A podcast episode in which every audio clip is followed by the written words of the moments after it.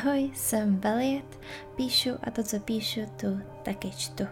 Dneska vám přečtu sci-fi povídku, jejímž ústředním motivem je lidská svoboda a nese název Společně. Seděl v úsporném hotelovém pokoji.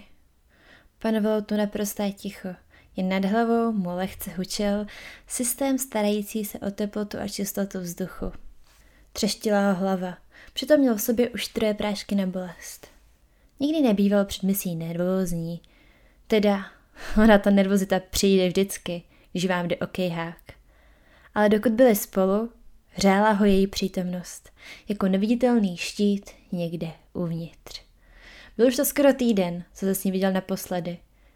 Doufal, že ji tam potká, že ji najde ještě živou a společně zase všechno zvládnou.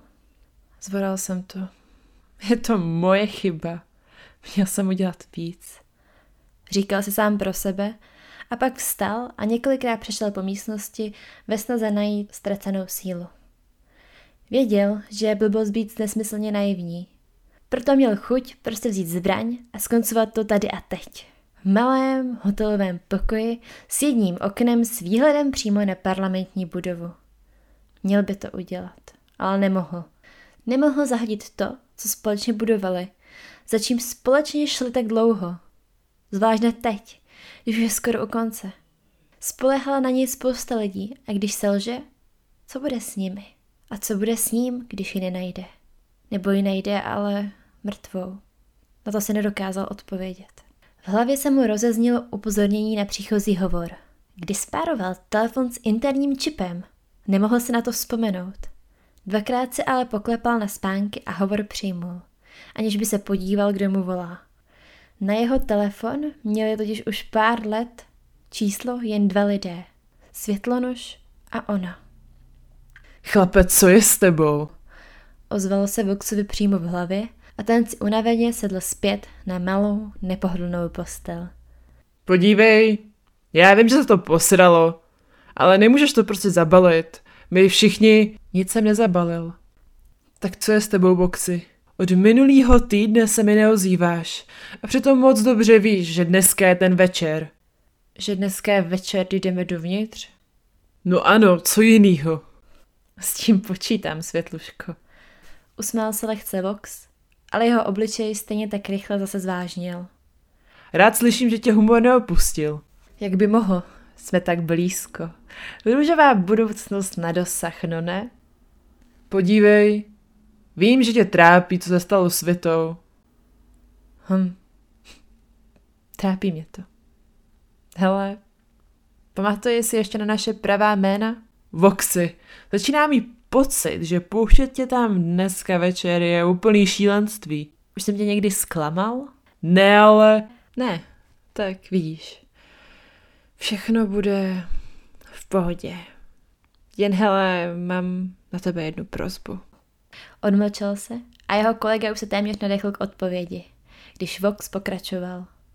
Pokud se nevrátím, nečekejte na mě. Prostě to odpalte, jasný? Vrátíš se. A chci, aby, aby pak lidi věděli naše pravý jména. Pamatuješ si je? Voxy. Tak pamatuješ? Jo. Dobře. Vox znovu dvakrát zaklepal na spánek a tím hovor ukončil. Stal a několika rychlými pohyby se protáhl. Zdále se nepatřičné na to, jak pomalým a malátným doteď byl. Ale tělo mělo pružné a trénované. Pak si lehl na zem a udělal několik rychlých kliků. Teprve po několika minutách se zastavil. Dosedl na špinavou zem a odevzdaně natáhl vzduch do plic.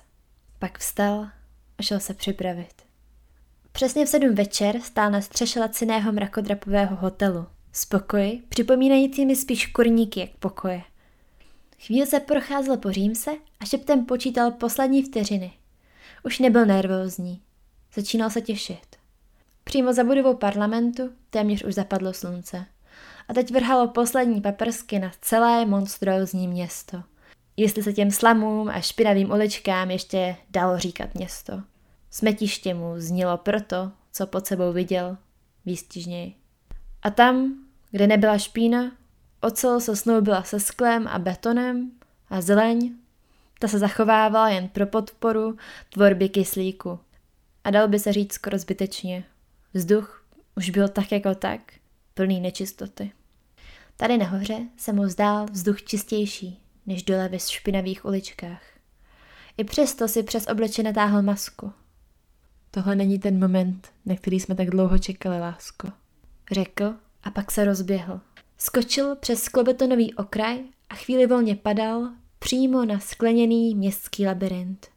Pak z augmentované ruky vystřelil lanko a přitáhl se na budovu blíže parlamentu. Skoro celý zbytek cesty se mu podařilo přeběhnout po střechách budov natěsnaných vedle sebe. Teprve u samotné budovy parlamentu spozornil a na skok se rozeběhl. Ochranným štítem prošel tiše, i když ho trochu vychýlil z dráhy. Lankem se proto přitáhl o nejbližší stěnu a plnou rychlostí vletěl do velkého okna parlamentní budovy. Výplň se nafoukla jako bublina a teprve až po chvíli se kolem něj ozval zvuk třištícího se skla, které se vysypalo na tisíce malých úlomků. Kotulem znegoval rychlost, kterou do místnosti vletěl a i hned po zastavení z obleku sundal připevněné zbraně. Akorát včas, protože do místnosti vběhly první ozbrojené jednotky. Většinu z nich sundal dobře namířenou sprškou z laserové zbraně. Se zbytkem se vypořádal po staru ručně. Pak se rozeběhl budovou. Stále se snažil využít toho momentu překvapení. Nikdo totiž až teď spustil alarm. Udivilo ho to, ale dal mu to drahocené minuty k dobru. Za okny si po chvíli všiml několika ochranných dronů. Dva z nich se mu podařilo sundat téměř okamžitě ale od někud stále přilétaly další. Navíc měl dům okna téměř v každé místnosti, dokonce i na chodbách. A drony si zřejmě vůbec nedělaly starosti s rozbíjením parlamentního majetku. Už to několikrát schytal. Pomalu cítil, jak s každou další ránou ztrácí sílu. Pomalu se každý další pohyb, každý další krok zdál těžší než ten předchozí. Už když jsem šel, tak věděl, že bez ní to bude sebevražda. I s ní by asi byla. Chyběla mu. Krvácejícímu se mu podařilo dostat na schodiště vedoucí do diskuzní haly. Bylo prázdné, prozatím. Z kapsy vytáhl malou skleněnou lahvičku s polosvětelkující fialovo-červenou tekutinou. Když pohnul prstem po jejím boku, z hrdla lahvičky vyjela malá jehla. Přiložil si ji ke krku a na chvíli se zastavil. Nad sebou i pod nohama slyšel blížící se kroky. Šli opatrně. Měli strach. Právě to je teď činilo proti němu zranitelnými. Zbrklost a nervozita způsobená strachem o vlastní život. Miláčku, promiň. Zašeptal a obsah lahvičky si vstříkl do krevního oběhu. Spadl na zem. Při pádu se ohodil hlavou do schodu Nemohl se hýbat a sám si nebyl jistý, jak dlouho to trvá. Zdálo se mu, že ve vlastní krvi naproti lahvičce s ručně psaným štítkem musí ležet už celé dlouhé minuty. A skutečně, pár vojáků se dostalo až k němu a rozhodlo se přesvědčit, zda je po něm. Byl ještě paralizovaný, ale podařilo se mu usmát. Někomu z přihlížejících díky tomu asi ujeli nervy a vypálil mu přímo dozad celou dávku ze samopalu. Dovok se dokonale probralo. První se zvedl jen jeho stín, jeho energická podstata. Teprve až pak fyzické tělo připomínající cedník. Většina vojáků zůstala tak překvapená, že ani nestihla zahájit palbu, zatímco on už je popravoval jejich vlastními zbraněmi. Některé vojáky chytal vlastníma rukama a oni se pod nimi trhali jako cínoví vojáčci. Řady vzadu sice již stříleli, a on byl rychlejší. A tak většina palby skončila v jejich mužích. Všiml si, že několik z nich se již dalo na útěk. Zbytek se ještě nevzdával a bezhlavě prázdnil zásobníky, mnohdy i bez míření, ve zmatené snaze zachránit si svůj bídný život. Nešetřil nikoho. Cítil, jako celé tělo pálí zuřivostí. Kudy prošel, chodba se barvila do ruda a on neměl dost.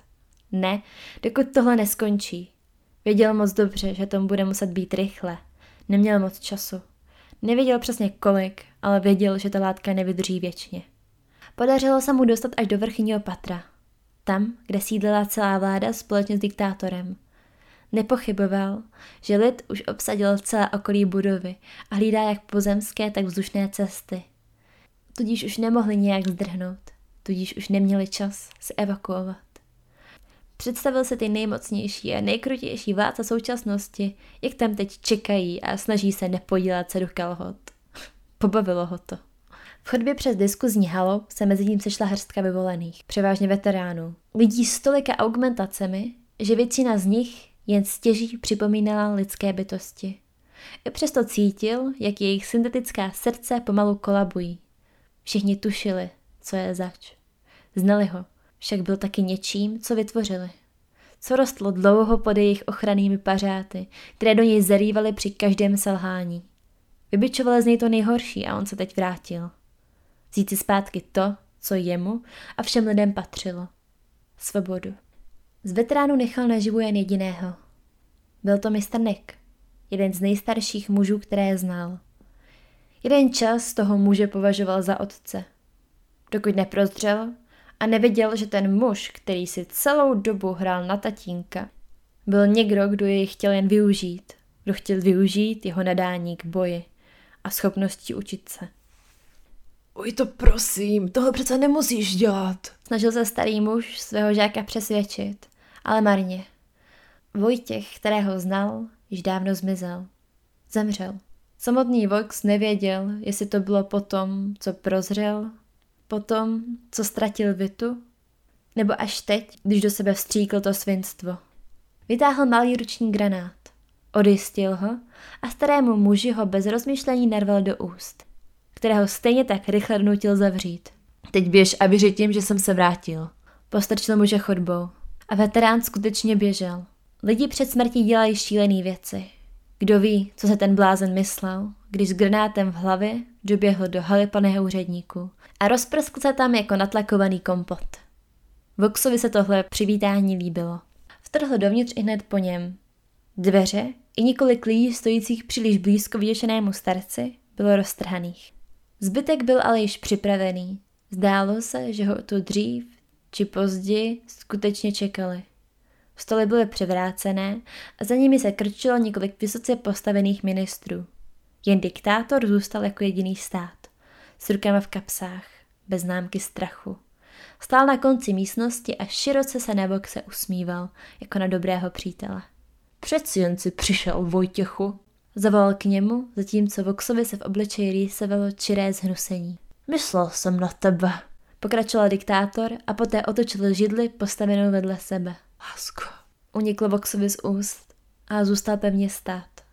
Věděl, že už hraje o minuty a že každá další minuta rozhodne o všem. A tak nečekal. Rozeběhl se přímo za skrytými ministry a jednoho po druhém postřílel. Sám už vypadal spíše jako hodně krvavý steak, než jako člověk. I přesto to netrvalo ani pár minut, než se zastavil, tváří v tvář diktátorovi. Ten konečně až teď zareagoval a přiložil Vitě zbraň k hlavě. Střelíš a vezmu ji s sebou, příteli, to mi věř. Vox očima těkal mezi diktátorem a Vitou. Neměl čas a chtělo se mu hřvát. Chtěli obejmout a políbit na ta krásná rudá ústa, mezi kterými měl vsazený roubík. Mít alespoň pár minut jen pro ně. Pak se ovládl. Nemáš už komu vládnout. Chceš hnít v celé pozbytek života? Já budu hnít v celé a vy dva podrnem. Nevím, co je lepší. Vyštěkl diktátor. Ty hajzle. Utnul ho Vox a laserovou zbraní ji střelil přímo do ramene. To diktátora donutilo zbraň pustit. Pak po něm Vox skočil. Rukama ho chytil pod krkem a sledoval, jak se mu hlava postupně plní krví. Drž mi v pekle místo. Pokusil se na něj přes skrvený obličej usmát.